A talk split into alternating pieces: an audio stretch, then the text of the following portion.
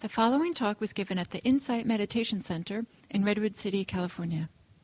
Please visit our website at audiodharma.org. Thanks, Diana. And thank you, Victor, for doing the sound. Since we're talking about generosity this evening as being a parami, I'd like to start by doing a generous act, and that is thanking Diana and Victor by a bow for their volunteering to help make this evening successful. So thank you. Much appreciated. How's the temperature for everybody? Warm enough? Is there any? Uh yeah, maybe we could open something or you get a little air moving. Ah, it's great. There's two schools of Buddhism. One is that you have to suffer, and the other one is that you really don't have to suffer that much. Let's practice the second school tonight.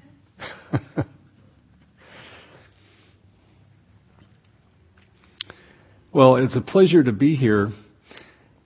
Uh, this is the second Dharma talk I've given in two days, and in the next four days I'm going to give three more. Uh, it's an embarrassment of riches. Uh, somehow my life just uh, haphazardly goes along, and every once in a while there's a peak of experience. And so I'm in the middle of this right now. It's very exciting for me to have an opportunity to do so much sitting on the Dharma seat. Last night it was at Coastside Vipassana. And if you have never been to Coastside Vipassana, I highly recommend it. It meets at the Montara Youth Hostel, which is north of Half Moon Bay on Highway 1. And it actually uh, meets in the building where uh, they used to have the whistles and sounds to uh, announce to ships going by that there were rocks there. And so it's a large old building with an old wood stove in it. The waves rolling up. Last night it was kind of foggy and there were two openings in the fog and shafts of sunlight were coming down and shining on the waves. So it's a marvelous place to sit, and they have a wonderful program. If you'd like to see their program, they have a great website, Coast-side Vipassana. You can just Google it. And they have wonderful teachers, many of whom come from IMC. And uh, meetings on Wednesday evening, and then sometimes programs on the weekend. So after tonight, I have the pleasure of doing the Dharma talk this coming Monday right here. It'll be my first Monday Dharma talk. And uh, the topic is going to be, may sound a little abstract, the sound of silence. So there'll be lots of pauses in my talk that night. So tonight we're going to think about the paramis or the paramitas, uh, two different words that mean roughly the same thing. One parami is a Pali word. Pali is the ancient vernacular language that was very similar to the language that the Buddha probably used in his Sangha. Probably not exact, but close. And Sanskrit is uh, the language that was kind of like Latin is now. It's a, it was at the time not a live language, but it was used because it was kind of a focal point or reference point. And so many of the ancient writings were written in Sanskrit, even though very few people actually spoke it. So we have parami in the Pali, paramita in the Sanskrit. The etymology of parami is two. One is high or exalted, uh, para me, which refers to the practice of the ten paramis that we traditionally recognize in Theravadan Buddhism as being a high form of practice. A practice really suited for the people that were identified as bodhisattvas. And if you're a student of ancient writings, you're probably alerted that when you use the term bodhisattva, you don't necessarily mean Theravadan Buddhism, which is the tradition that we come from. So, just a quick little history lesson uh, for those that may not be aware of it. The actual words of the Buddha were carefully memorized during his lifetime and then maintained as an oral tradition for several, several hundred years. And then finally written. And by the time they were written, there were somewhere between 15 and 18 schools of Buddhist thought. And in one of the schools, the writing was done on palm leaves, and those palm leaves ended up moving to Sri Lanka through the auspices of a famous guy named Emperor Ashoka. And Ashoka is one of the great stories of the ancient world. Uh, a man who was a warrior and an emperor who, partway through his career, recognized through seeing a monk on a field of battle after the battle was over, he recognized that there was something way more in life than outer achievement and power. And, he dedicated the rest of his life to learning what that monk knew, which was the Dharma, which had been passed along for several hundred years from the time of the Buddha. And through the efforts and support of Ashoka, a Sangha was established in what we call now Sri Lanka, which was Ceylon, an island off the south coast of India. And there it rested for millennia.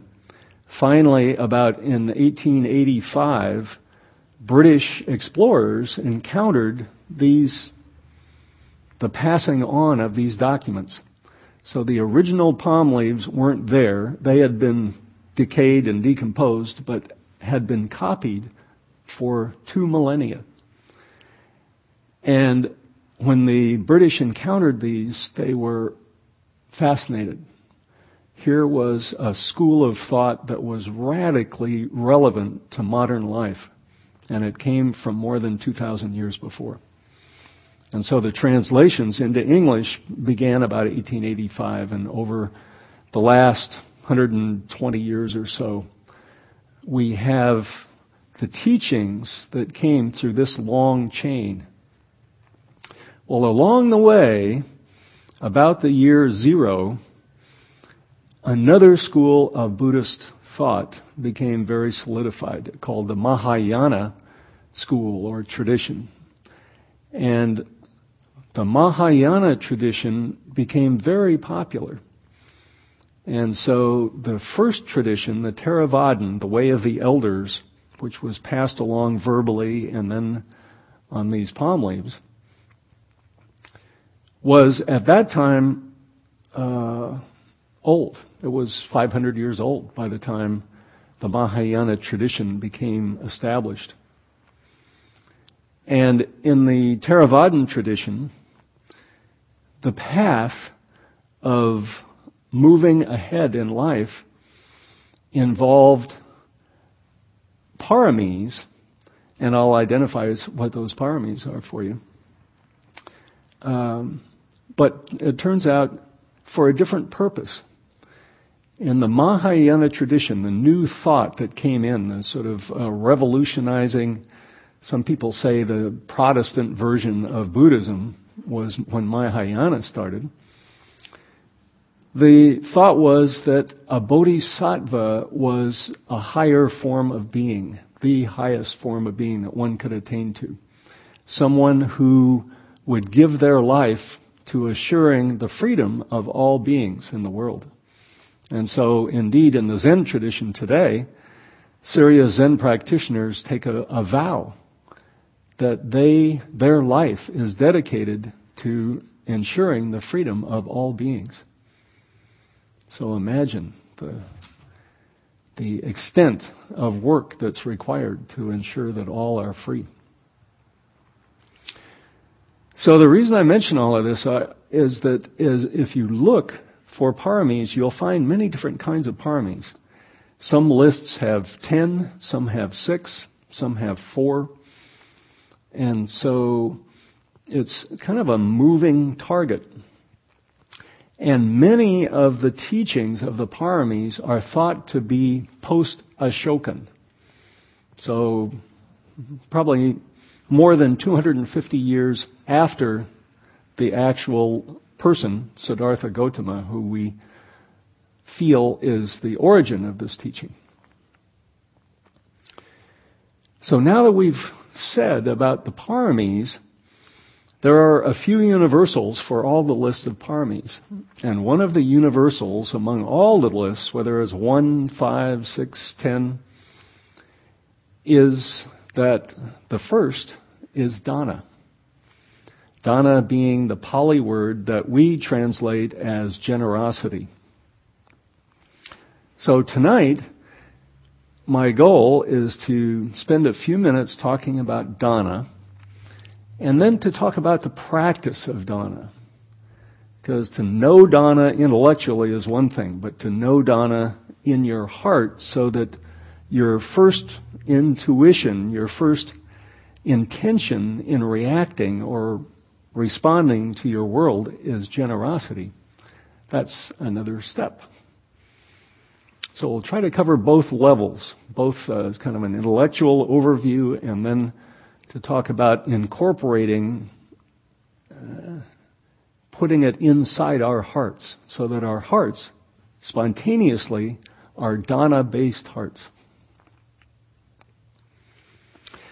Okay, so the basis of dana is through the teachings of 2,500 years that it gradually allows us as practitioners to slowly relinquish the hold that clinging has on our life. And so dana, if you think about it, is almost the opposite of clinging. Clinging is the grasping that wants to hold, that wants to possess, that wants to keep. Attachment. Those of you that are psychologists know that there's a huge school of psychology about attachment theory. How we get attached, how as human beings, one of the founders of attachment theory was very famous in saying we are biologically willed to attach. In other words, it's not a choice. It's not volitional. We attach spontaneously, inevitably, continuously. We attach. We fall in love. We love. We cherish. And that which we love and cherish, we want to hang on to. So this is uh, kind of the human nature that has been human nature for thousands of years. And the teaching, the Dharma, uh, the Buddha's insight was that we, yes, we have these attachments. Nothing wrong or blameful about having these attachments. But if we wish to be free in our lives, if we wish to have our own life, to make our own choices, to create our own image in the world, to project our values and our love and our appreciation onto the world. If we wish that, then we need to free ourselves of these attachments. We may still cherish these attachments. We may still, I'm a, I'm a grandfather and I would never give up this feeling of attachment that I have for my little granddaughter and my little grandson. It's something that goes way beyond anything conceptual. That's it's hard to put into words. It's uh, the Buddha famously has said that the love of a mother for her child is a model for how we all can open our hearts generously to the world. So I feel that just spontaneously with my grandchildren, and it's a fabulous part of my life. I wouldn't change it for a world. But the freedom comes from noticing this and not being compelled by it and not unconsciously being driven by it.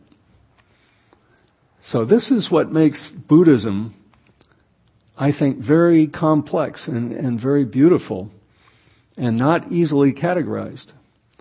At first, I mentioned the translations in the 1885, 1890 era. And the first translations that came left lay practitioners, people that read with, let's say, a casual approach to it, left people feeling that it was pessimistic, that identifying that life had unsatisfactoriness inevitable in it, and that we have attachments and that these attachments inevitably will be broken. That realizations like this, noted in the Dharma, were kind of bad news. And so Buddhism got a little bit of uh, a nihilistic or negative aspect, overview, image to it. As we understand the teachings, and for practitioners who do meditation, I think this is the best way to understand the teachings. To, to take the words of the Dharma from Dharma teachers, people that give talks, people that write books, to take those words lightly and then to find the truth within yourself. The Buddha is famous for having used the word ehipassiko. Ehipassiko. It means come, try. See, just see. Be curious. Just try. So that was the, the ancient intention for the teachings to come forth, for people to try. Does it help you in your life? Does it help you be free? Does it help you be a more effective wh- whoever you are? If it does, adopt it. If it doesn't, let it be. So, that's the ground rule for tonight. Ehipassiko. Always the ground rule. I think uh, one of the things I most value about the Buddhist teachings is this generosity of giving me the opportunity to choose what works and what doesn't work. I don't have to adopt anything. I don't have to believe anything. I don't have to propound or have faith in anything. So the teachings 2,500 years ago were radical. They came into a world where there were many, many holy people with their holy programs and their holy language and their holy rules and their holy pantheon of gods. And you could spend lifetimes trying to learn all of this, let alone adopt it. And the Buddha came along and said, you know what? Ehipassiko. Give what I say a try. It's phenomenally giving, generous. So in terms of dana then, the opportunity in learning the Dharma about dana is for us to adopt it to give it a try. The Buddha, through the Dharma, has told us that there are stages of development that are particularly relevant for lay practitioners. For the monastic order, things are different. But I trust that nobody here is. Uh, do we have any monastics with us this evening? Okay. So tonight, we're focusing on the lay practice teaching of dana. There's an, a whole other approach to it, a whole other um, stepwise progression for the monastic order. But for lay practitioners, 2,500 years ago, the teaching was to learn for years at a time through being generous. The generosity had two aspects to it. One aspect was forgiveness. And so isn't that interesting to think about forgiving as being a form of generosity? So practitioners, lay practitioners at ancient times were challenged. Learn to forgive. Identify those places in your life where there's a resistance, where there's a holding, where you have a view of somebody that has a debt. They, there's a debt there. It's not one to one. It's something owed. And so the thought was, practice dana, practice generosity, forgive. So I'm just going to pause for a second and let us kind of notice what comes into our mind with the thought of forgive. So just uh, just be quiet for about a half a minute. We'll just notice. Forgive.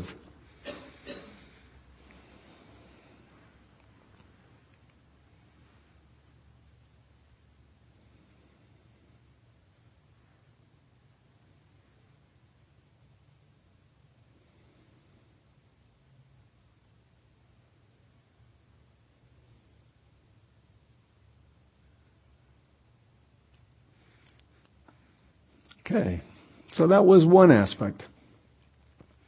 Another aspect of the generosity practice is appreciation. So you notice that we bowed to our volunteers who are helping make this evening successful for us. Small appreciation and the teaching of the Dharma says that this is important not only for Victor and Diana. There's some value in it for them, hopefully. But it's really for us as the ones who appreciate. We're the ones that get the greater benefit. What a blessing it is to be able to appreciate.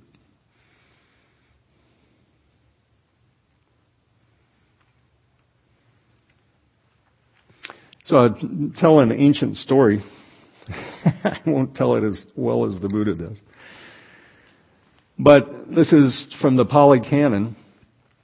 In ancient times, there was an old woman who lived in a very remote part of the kingdom, up in the hills.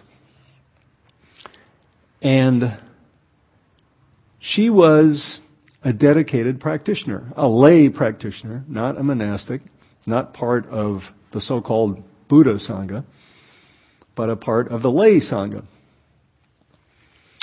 And always, since that time and actually previous to that, generosity was a path. So just because the Buddha has it as number one on the parami list doesn't mean that he invented it. It was around. And so she was very aware of it, and all her life she wanted to be generous, but she lived so far away that it was hard to find opportunities to be generous. And in particular, traditionally, people were generous with the monastics.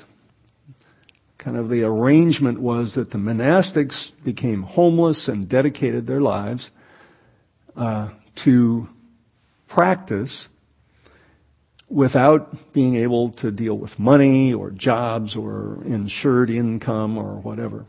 They were totally dependent on the generosity of the lay people. The lay, lay people, on the other hand, worked in fields, bought and sold, hired people, saved money, uh, created capital, and so forth.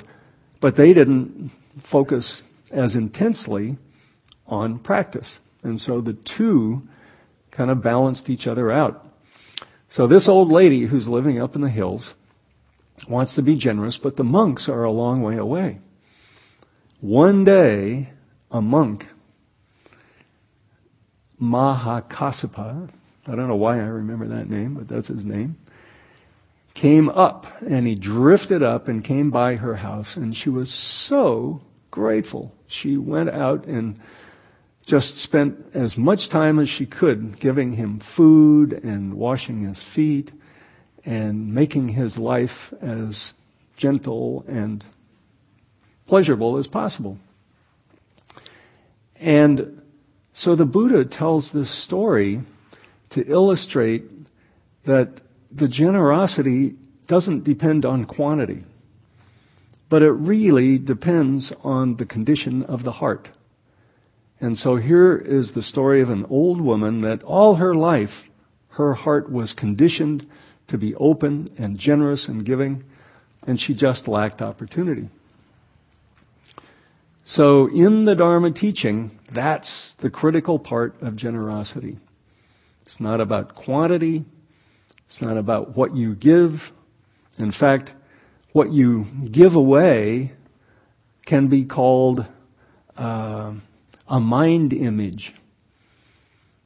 You're not really giving away something that has la- lasting value.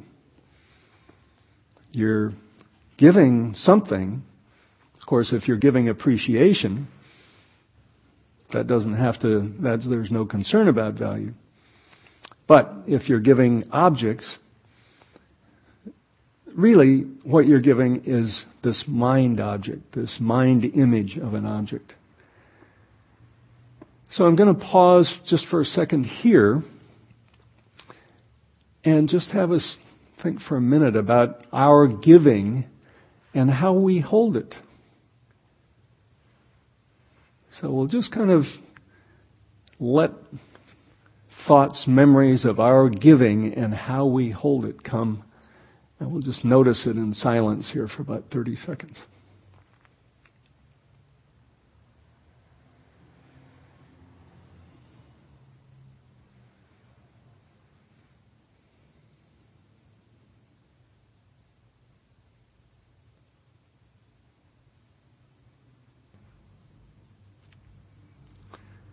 So I'll just share a little story about uh, an act of appreciation and forgiveness and generosity that I had the pleasure of being part of.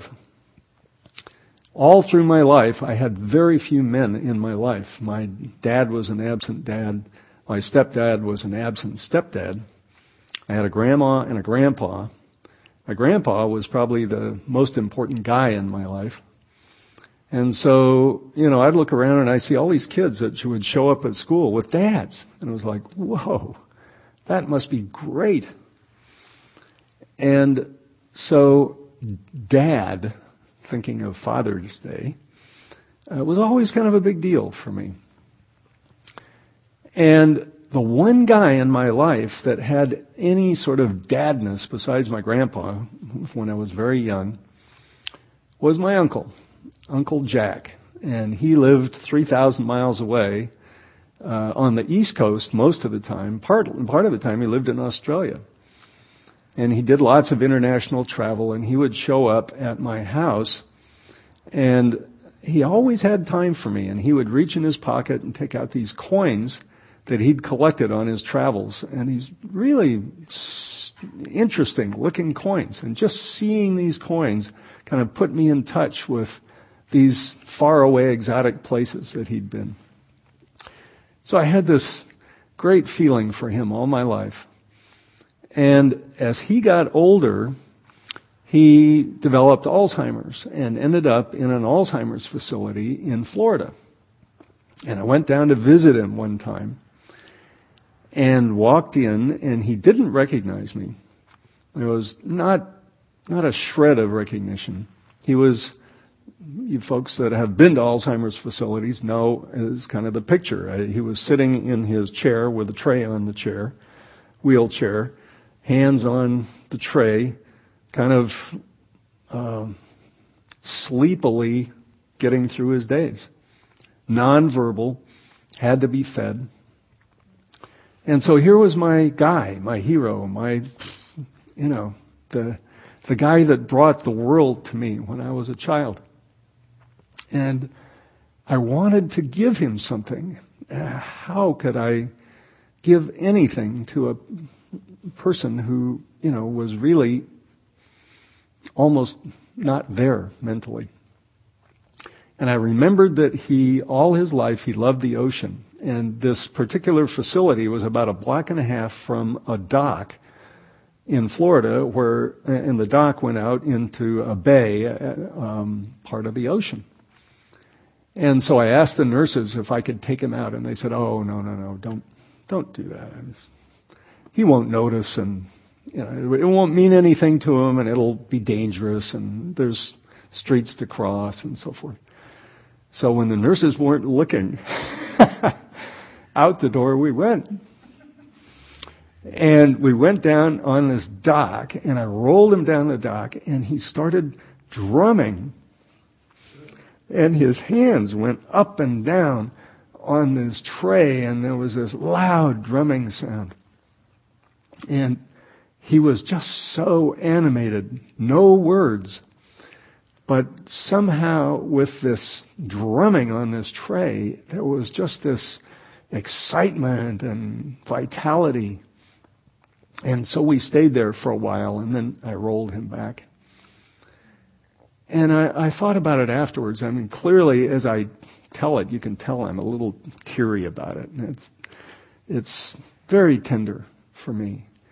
But I, I'm so grateful that for some reason I thought of that and then that I thought, you know, why not? Even though it's not kosher, so to speak, it's not the appropriate thing to do, to just make it happen anyway.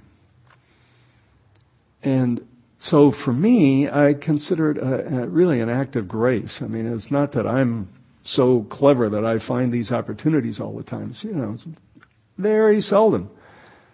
But that was, it was perfect. It worked for him and it was just fabulous for me. And so it incorporated a forgiveness in a sense, you know, um, being able to be with a nonverbal person who doesn't recognize you is, you know, there, there, there's an act of forgiveness there, an act of generosity. But the value was for me. So that's a little bit of thought about Dana. So a few more things to be said about Dana. But rather than say them, what I'd like to do is offer us a chance inwardly to experience them. So I have a little reading. And what I'm going to do is ask that we settle into a sitting posture and maybe close eyes if that's comfortable for you, or just downcast, unfocused eyes.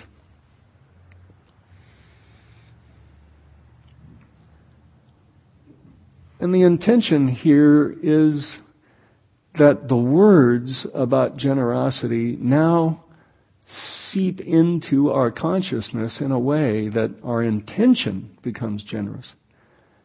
And our inspiration is to be generous.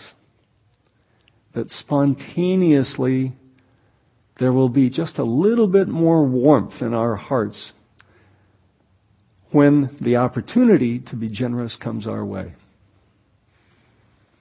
And in order to foster that, I'll just be quiet just a little bit, just at the end of the talk here.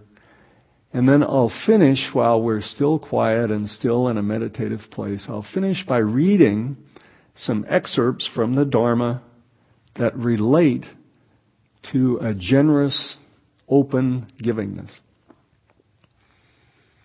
And then at the end of that, I'll ring the bell and we'll have a chance to exchange.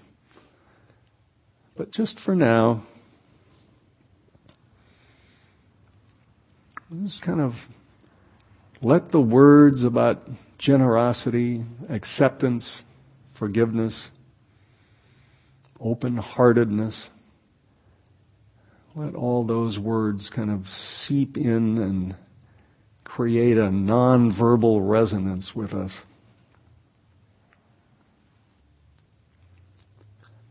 So this first short reading is from the Metta Sutta.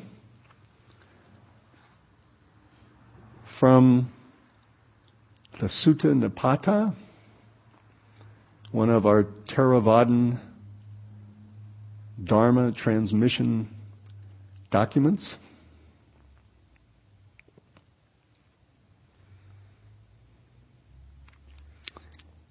And the sutta has been speaking about loving kindness and what it is to give loving kindness.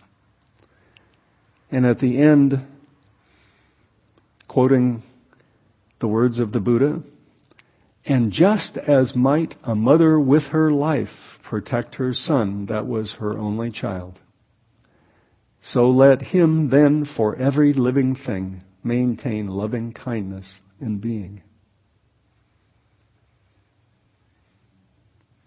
And since in this modern time we're aware of gender equity, and just as might a father with his life protect the daughter that was his only child,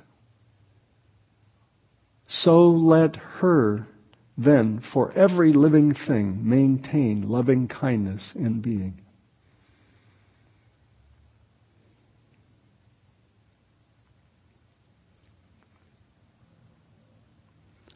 And the second reading is from the Anguttara Nikaya, again spoken by the Buddha. Bhikkhus, practitioners.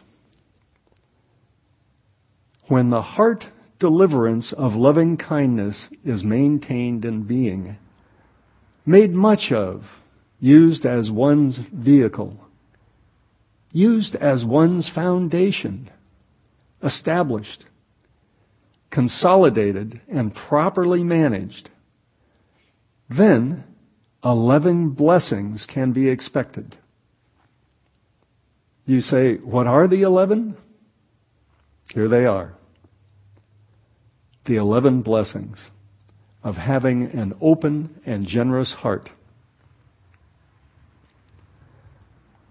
A person sleeps in comfort. A person wakes in comfort. A person dreams no evil dreams. A person is dear to other human beings. A person is dear to other non-human beings. Good fortune guards this person. No fire or poison or weapon harms this person. This person's mind can be quickly concentrated. The expression on this person's face is serene. And finally, this person dies well without falling into confusion.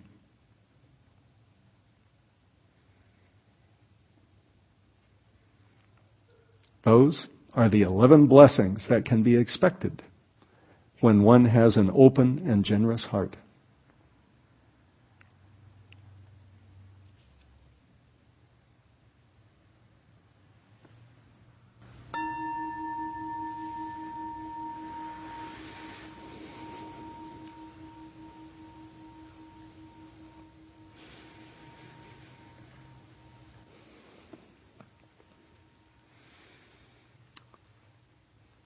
Well, as is our custom, we have a few minutes left over after the talk where it's appropriate for us to have an exchange. And let me just cast this exchange in the language of Dana. It's an opportunity to give to the Sangha your thoughts, your warm memories, your coaching, your suggestions, so it's a chance for us to give to each other. And it's a chance for us to appreciate each other. And as I mentioned before, appreciation is probably more important for the appreciator than the appreciatee. So all of us can lower our natural resistance to speaking in public and offer generously to the rest of us a chance to appreciate. So let me just ask you to reflect on Dana in your life. Has someone been generous to you in a particular way? Have you found a way to be generous to somebody else in a particular way? What is the practice of Dana for you? This wonderful parami, this parami that allows for growth and transcendence. And I see Diana has a roving microphone, so we'll move that around. And please share with us.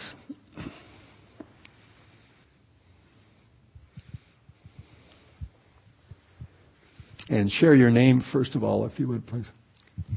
Mary. I'm hoping other people will say stuff, but just so we don't waste any seconds. Uh, it just struck me that Maureen, who often is a helper also, has been tremendous in, in my life for just offering listening and laughing with me. And I, it's just a wonderful gift.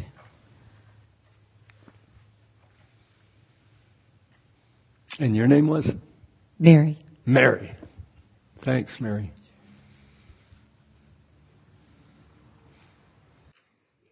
I'm Kim. Is this on? uh, Hold it close.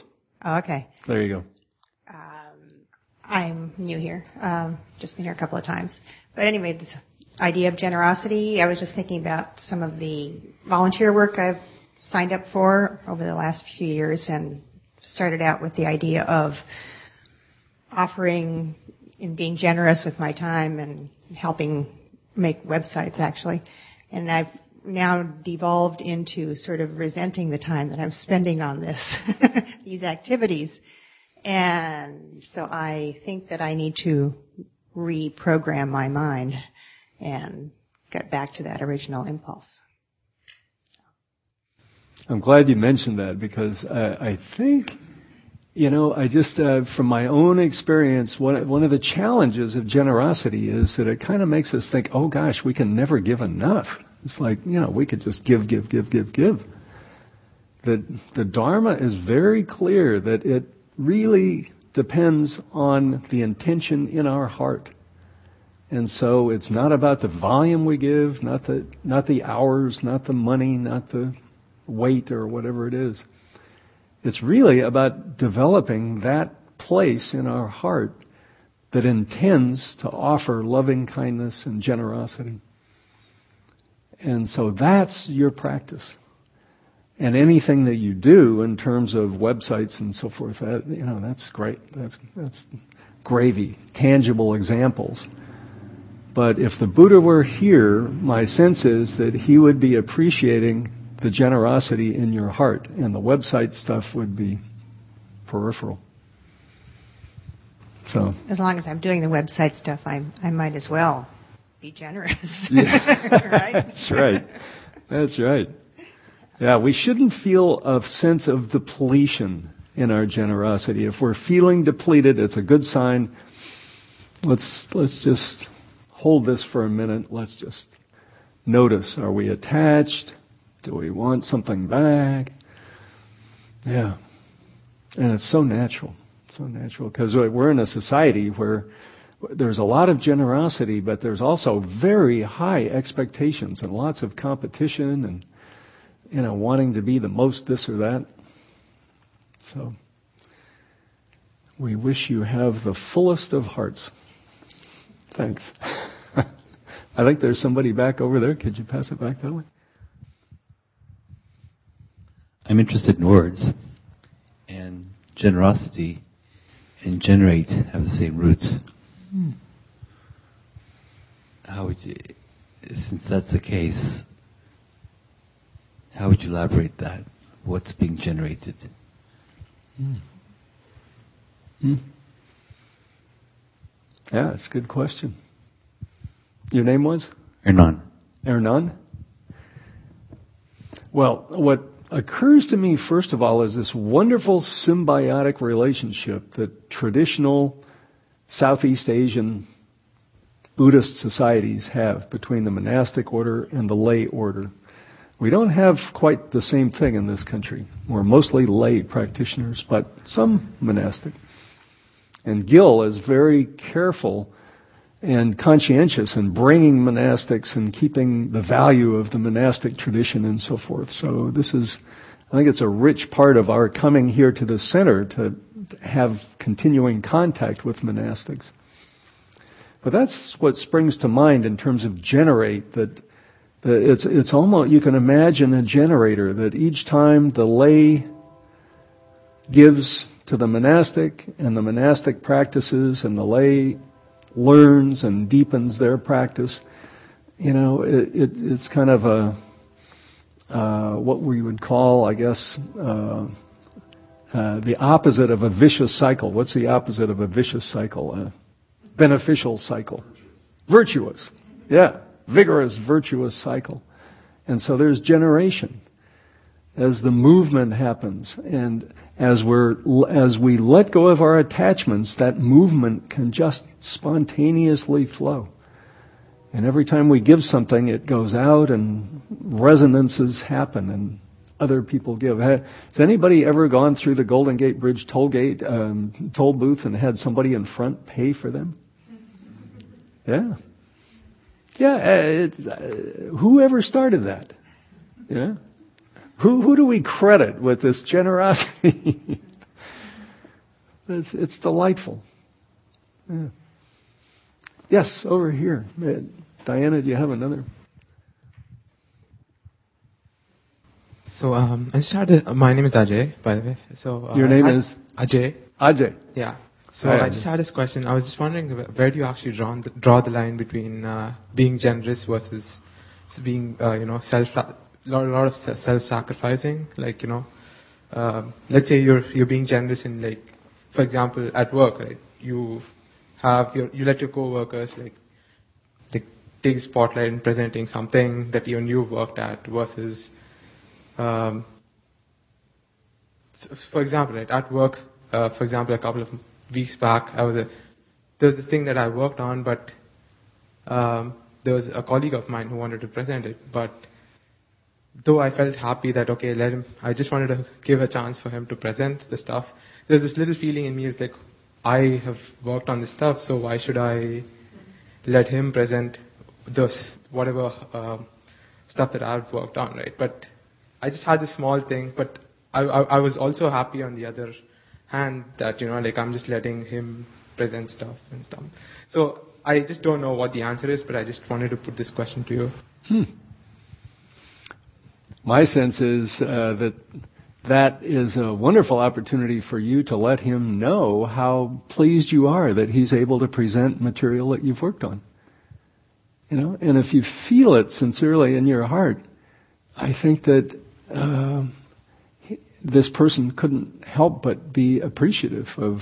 Eh, maybe they just hadn't noticed it, or maybe they're a little embarrassed to say, you know what, really, that's yours, and uh, but I would definitely identify that. Uh, I, I, it's, I don't think it's uh, inappropriate or impolite on your part if you just say, I'm so happy that you have a chance to present this that I've worked on, and you know, I really wish you well with it. Does that kind of fit for you? Do you think that that would help kind of open something so you can you two can share this instead of having a sense of so there's no sense of uh, uh, there's nothing like very negative about like sharing it, but it was okay if I'd rather present it, you know, like it's it's it's more it's it's more beneficial for me, right? So it's that selfish nature that um, you start to uh, uh, introspect on, like hmm. yeah. So so I, I just wanted to know like is there a line that you can draw between like being overly generous versus hmm. uh, yeah, you know, definitely. Letting go of uh, uh, like your ambitions or whatever. So. Yeah. Yeah, definitely. And I and I think that the Dharma would say that, you know, you really need to check with your heart. And if if your heart is not open and feeling generous, maybe there's a reason and maybe there's something that you need to adjust or whatever. uh, yeah, we're not all saints. We we need to we need to kind of have things balance in in you know others' favor, but also our favor too. We need to be generous with ourselves and acknowledge what we've done. So good for you for noticing that. The heart will know. Did you raise your hand, Diana? Did you? Oh. Did we have another person that would share? Yeah, over here. Um, is this okay? Yep, just name close. Is, um, Gadi. Um, so I just kind of wanted to comment on sort of putting things into practice. Um, so I've, I've been consciously trying to practice generosity for a year or so. Um, and sort of what I noticed is when you actually do something generous, it doesn't necessarily feel good at that time. Um, but what I noticed is it fosters a general attitude. And when I kind of reflect back, um, the moments where I was, I feel I was really generous was not necessarily when I gave something, but when I noticed something, when I related to someone in a different way. So it wasn't really the, the act of giving um, my time or my uh, resources, but it was actually connecting with someone, and and sometimes it, it really made a big difference. Just that um, that observation and that connection, and it's not something I could have done if I didn't have that general kind of Mm. attitude. That, Mm. uh, Yeah. Yeah, it's, it, we don't, I guess we don't always feel like we're spontaneously wanting to be generous, but having some sort of discipline to it so that we kind of, it's almost like uh, pausing and having a time of silence before you eat a meal. It just kind of helps you be more present for what's going on. Yeah, thanks for sharing that. I, I, it actually hadn't occurred to me that there may be times in our lives where we don't spontaneously feel generous, but it's still a time to be generous, and we can kind of do it and then enjoy it later. Yeah. Wonderful. Well, we are at the end of our time together.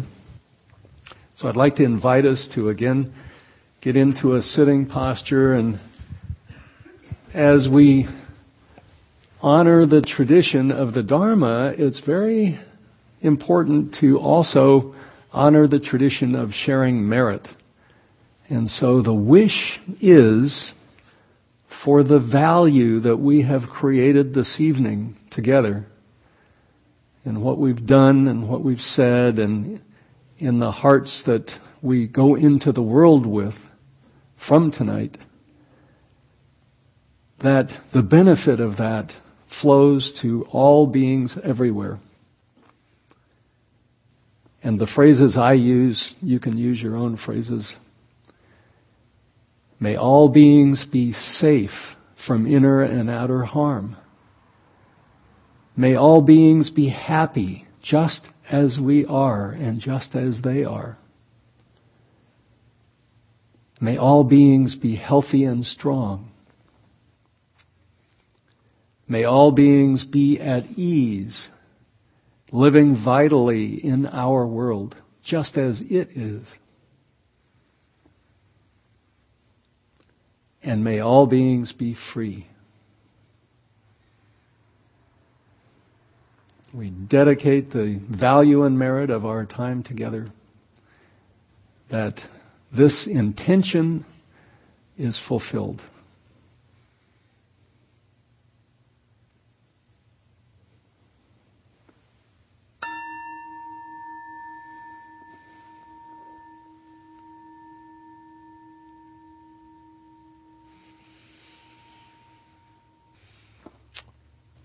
Well, many good wishes to all.